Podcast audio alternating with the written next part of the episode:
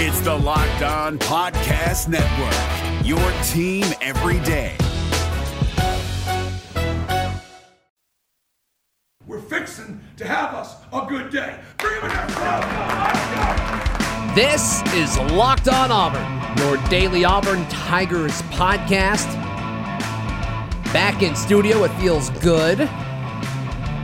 We're going to talk about Bo Nix's success in 2020, what that could look like, as well as some listener questions. And the city of Auburn did something last night that I think is good news for football season coming back. So we'll chat about all that. I'm Zach Blackerby, Michael Pappas, Painter Sharpless of ESPN 106.7. How are you, sir? I'm really good. Can you mute me for a second while I bring this down? Oh, you're good. All right, you're good. I didn't want to disturb anyone's ears. I looked over. I'm like, man, his mic is high. Like, Painter, I love you, bud, but we are not tall people. Dan Beck is much larger, much more handsome than I could ever hope to be. Pappas, how are you, buddy? I'm freaking pumped, Zach. I am pumped. Okay.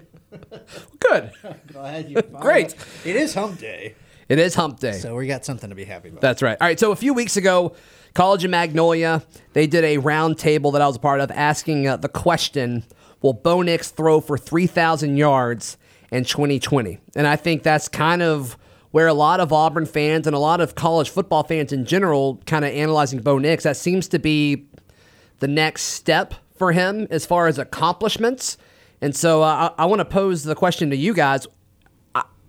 In the roundtable, I said no. I said that he would get close, but I did not say that he would get there. I was in the minority. I think about 8 or 9 people answered, and I think it was me and one other person said no. But the more I think about it, the more I'm like, well, he actually might. That may have been a bad bet. So last year he threw for 2,542, so 2,542 yards, 16 touchdowns, 6 picks. Can he get 500 more yards going in the next season? Do you have any thoughts, Painter? I think if you're betting, yeah. I would expect the numbers. One of the things that I thought, we talked about Taj Boyd a few weeks ago, and he made headlines talking about Chad Morris and what he thought Bo Nix's season would look like under Chad Morris. And when you go back and look at the 3 years that Boyd had, he pretty much threw for 3,800 yards every year, and he threw within about a few...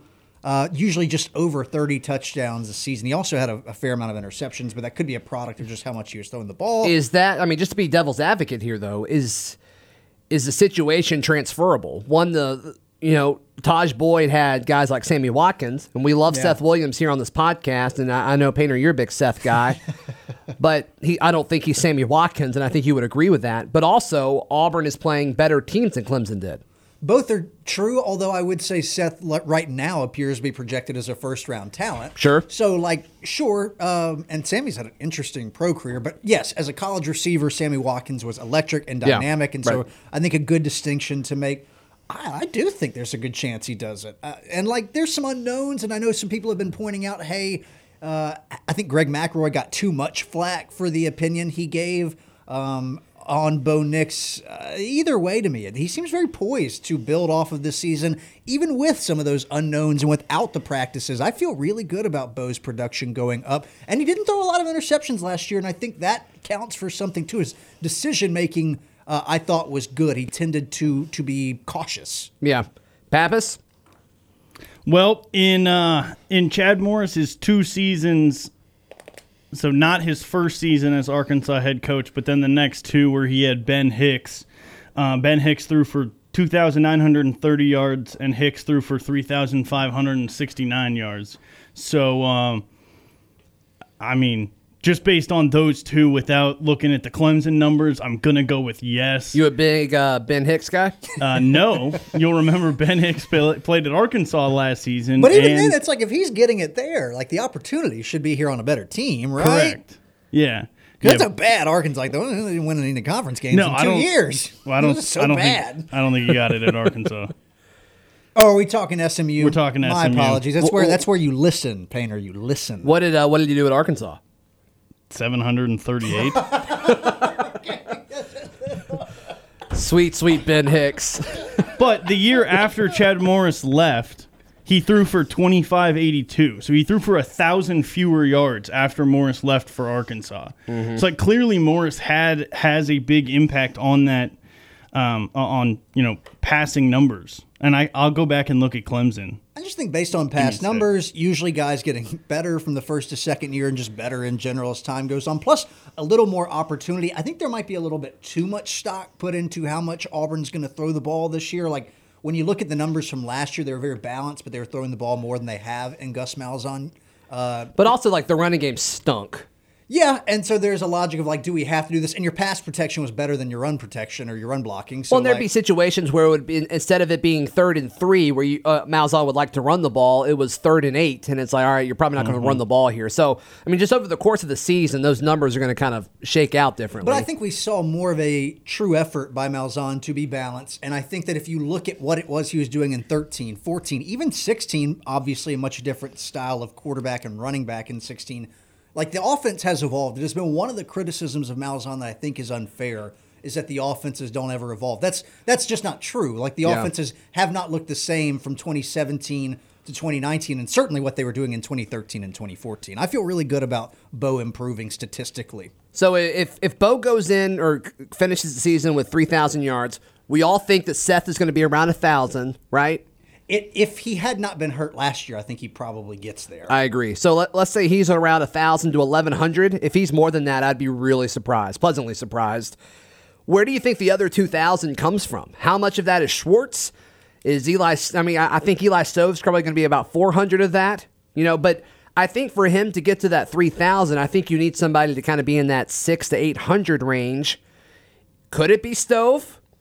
Could it be Schwartz? I know the average Auburn fan is way higher on Anthony Schwartz than I am. And that's just kind of been, I don't know, for you to succeed as a receiver, you need more than speed. You need scheme to help you out a little bit. And we haven't seen that in the past with Malzahn's offense. We may see it more with Morris. Morris may use him differently. But I think I think it's kind of worth asking, okay, well, Seth is 1,000, so you got a third of it out of the way. Where's the other part coming from? I think both are going to be poised to have, you know, about 500 yards receiving. I just think Schwartz is going to have so many more opportunities than he might have, or so many seems a little aggressive, but I think they will use him differently, and they will use him in a way that is beneficial for his receiving numbers. Stove, we know he can do that some through the year. I think same thing. He just benefits from an offense that's probably a little bit more tailored to throwing the ball in his direction. I think they're both put in a good position with Morris to be around that 500, 400, 600-yard mark. I don't think that's unreasonable given what we know about how Morris's offenses tend to pass the ball. And, like, if I'm thinking that Bo's going to get there, those are the three guys we're all looking at going, all right, that's going to be your first couple options. There's some guys who we are eager to see from, but I feel very confident. Like who?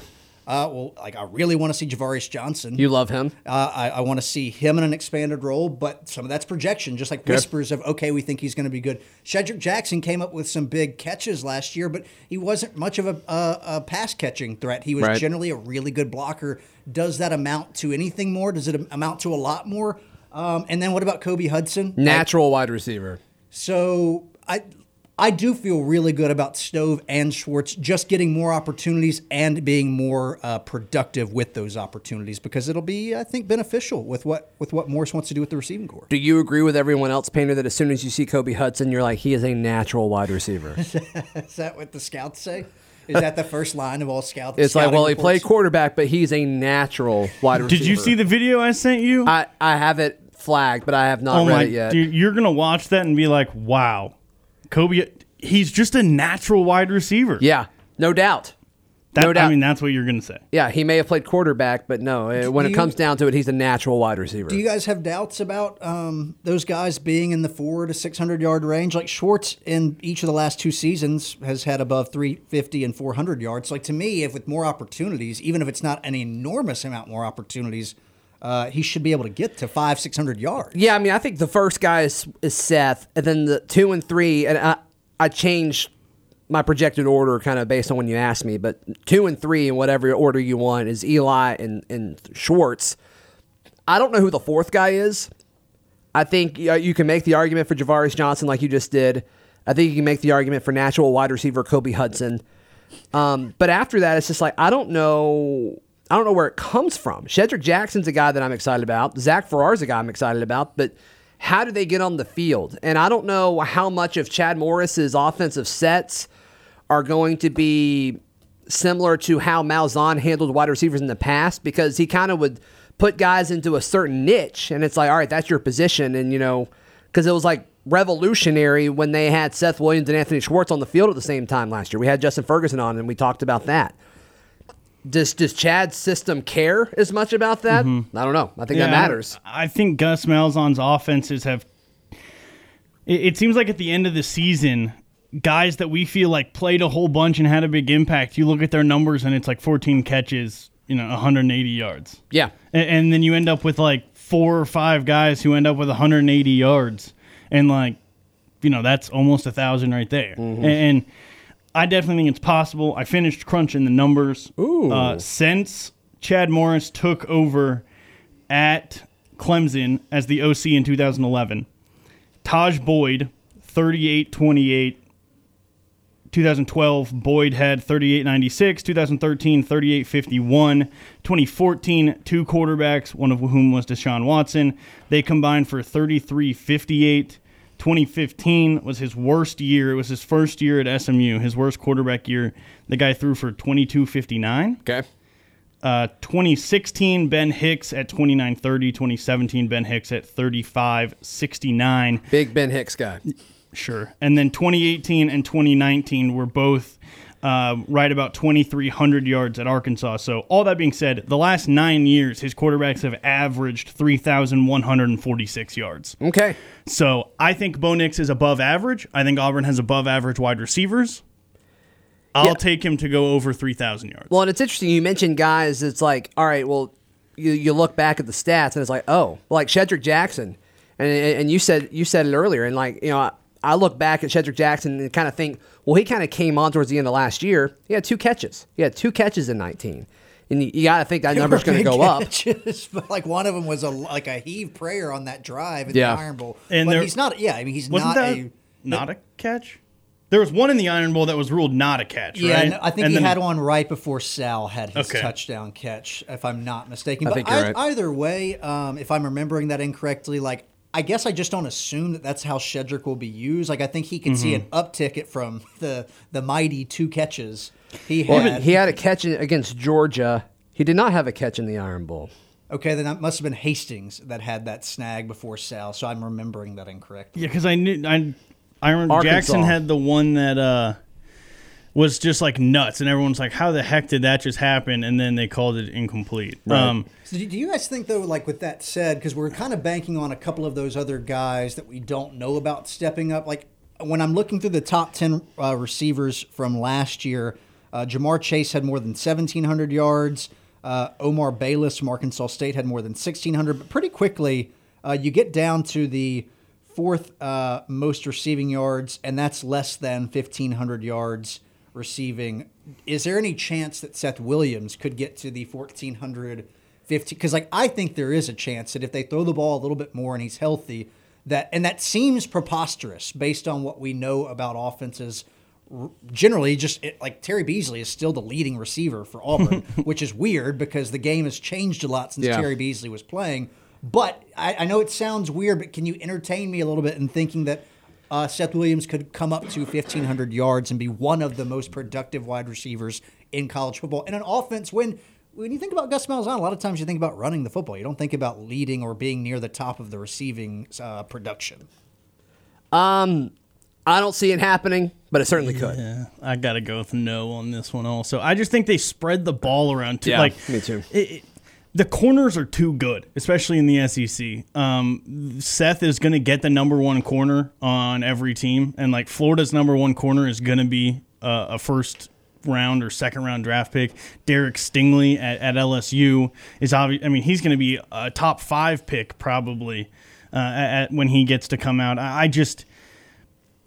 Painter, you make a great argument. I can't get on board, man. I'm sorry. It's not. I don't think most people are going to be on board with me that he could get to like 1,300 yards because we haven't seen it. It's not just in Gus Malzahn offenses, but generally, traditionally, Auburn has not had a one. Right. I don't know if they've had a 1,000-yard receiver since Beasley. I'll have to. Maybe it was a player in the '90s. It's worth me going. Yeah, and looking. Darvin Adams got really, really close, but yeah. Hey, want to give some love to our friends at Frisky Whiskey. I got to go. I have to go. You just got a hankering for it?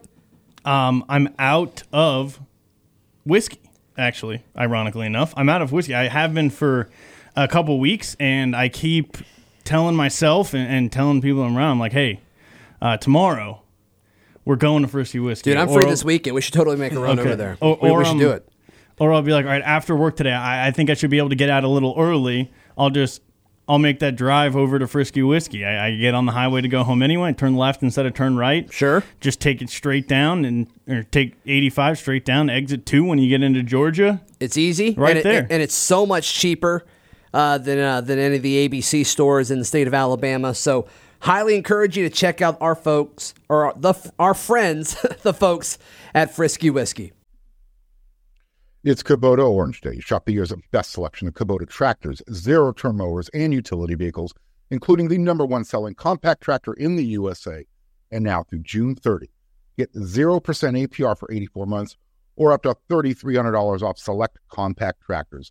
See the details at KubotaOrangeDays.com. Your family, your land, and your livestock deserve equipment they can count on. So find your local dealer today. That's KubotaOrangeDays.com. All right, guys, let's get to some listener questions, 205-502-4285.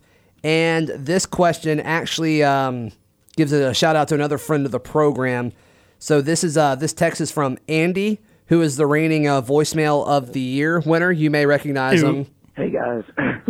Yeah, so shout-out to Andy. But he sent us a selfie saying, so I never pay attention to ads on podcasts, but the Shady Rays ad caught my attention for some reason, and I ordered my first pair a few weeks ago and loves them. So if you want to be like Andy, thank you, Andy, for supporting Shady Rays, but ShadyRays.com, use promo code Auburn for 25% off of your order. Also got another text question, and this is about a guy that we haven't talked about much. Painter, maybe you'll have more insight than we will. We just haven't brought him up much on the pod, but 205-502-4285.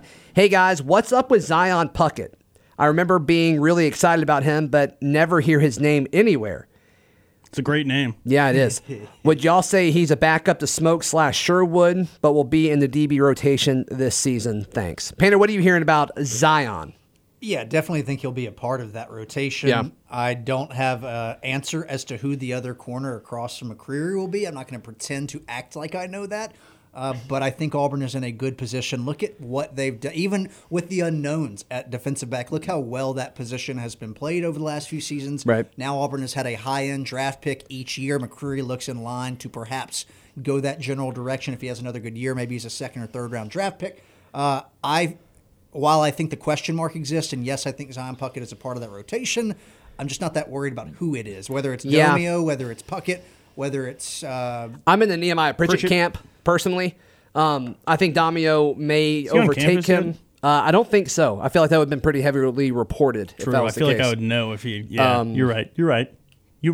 But I mean, think about like Daniel Thomas and like those guys have been saying, much like we saw Deshaun Davis and others say, this linebacker crew could be even better, even though they're coming in with less experience. Right. I think you're seeing some of that with the safety position with Smoke.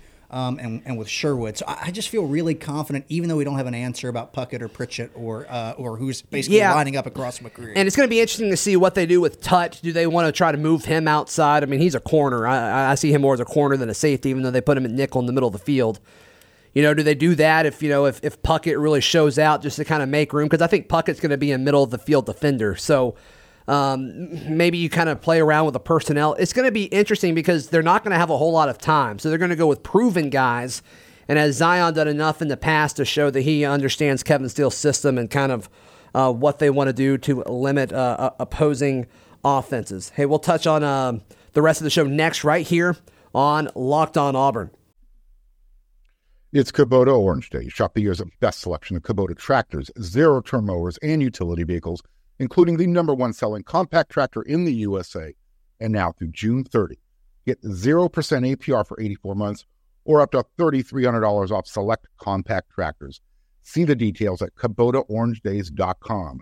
Your family, your land, and your livestock deserve equipment they can count on. So find your local dealer today. That's KubotaOrangeDays.com.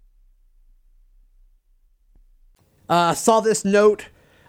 For those who don't know, my morning show is news heavy. So we were talking about the city council, Auburn City Council, that happened last night, and they extended the 1-year agreement. So what they do every year for game day operations, as far as security, there's obviously not enough police officers in town because it becomes like the second largest city in the state or third largest city in the state. So they go and get safety and police officers and all that from Montgomery and Shelby County and all over the state. And so in order for them to do that, they have to create essentially like a temporary police force. And so and they have to do that for insurance purposes and liability purposes and all that. And so they extended that for another year last night.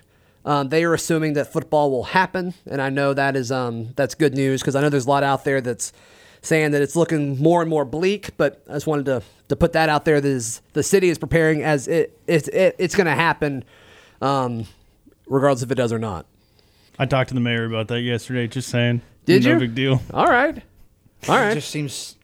so meh, like I have no idea what's going to happen. I don't think anybody does, and so I'm just sort of. They don't. We can try to, we can try to follow it, but it's like in 2 weeks, who knows? Who knows, man? And, it changes like every 2 weeks. Also, so I'm just sort of assuming that we'll figure out a way in some capacity to shove a football season through. It may not be what we thought it would be 2 weeks. Yeah. We may have a plan in a month, and then we'll scrap that plan. But I do know that there's so many moving parts and. Like even without fans involved, they're going to have to come up with some sort of decision, and then perhaps scrap that one too. So, like I would assume in the next 4 weeks or so, we're going to have to get some kind of answer because there's so much planning involved. I will firmly be on team. They cannot not have football season because small towns like Auburn rely so heavily on college football season, much less, the universities that rely on it and the athletic departments and all the people whose jobs are tied to it. Yeah, companies, massive companies like ESPN and Fox Sports and things that rely on college football. I just think there's, everyone knows who all that is. There's too much money to be made. Yeah. But until they come out and they're like, we're not doing it, I will be convinced that we are. Painter? Where can people find you and hear you, good sir? Please listen to The Lunch Break every day or every weekday from 11 to 1. That's on ESPN 106.7 if you are local to Auburn, Opelika. If not, you can hear it at ESPNAU.com or wherever you listen to podcasts. Also, Ronnie Daniels was that receiver that I mentioned from the 90s. Good catch. And you were a part of that story. I think you guys did something at... College and Mag? Yes, where you guys detailed the wide receivers. And all it is Terry Beasley and Ronnie Daniels. And as you pointed out, Darvin Adams was really close. Didn't quite get there. And, of course, if you love Ole Miss, Locked On Ole Miss, you can listen to Sweet, Sweet Painter Sharpless. Michael Pappas? Follow me on the tweets at CouchPapTato. Follow me on Twitter at ZBlackerby. Follow the show on Twitter at Locked On Auburn and on Instagram at Auburn Podcast. We'll be back tomorrow right here on Locked On Auburn. It's the Locked On Podcast Network, your team every day.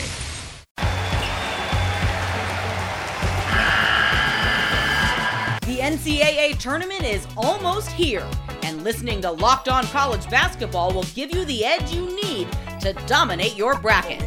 So don't wait. Find Locked On College Basketball on YouTube or wherever you get your podcasts. Part of the Locked On Podcast Network, your team every day.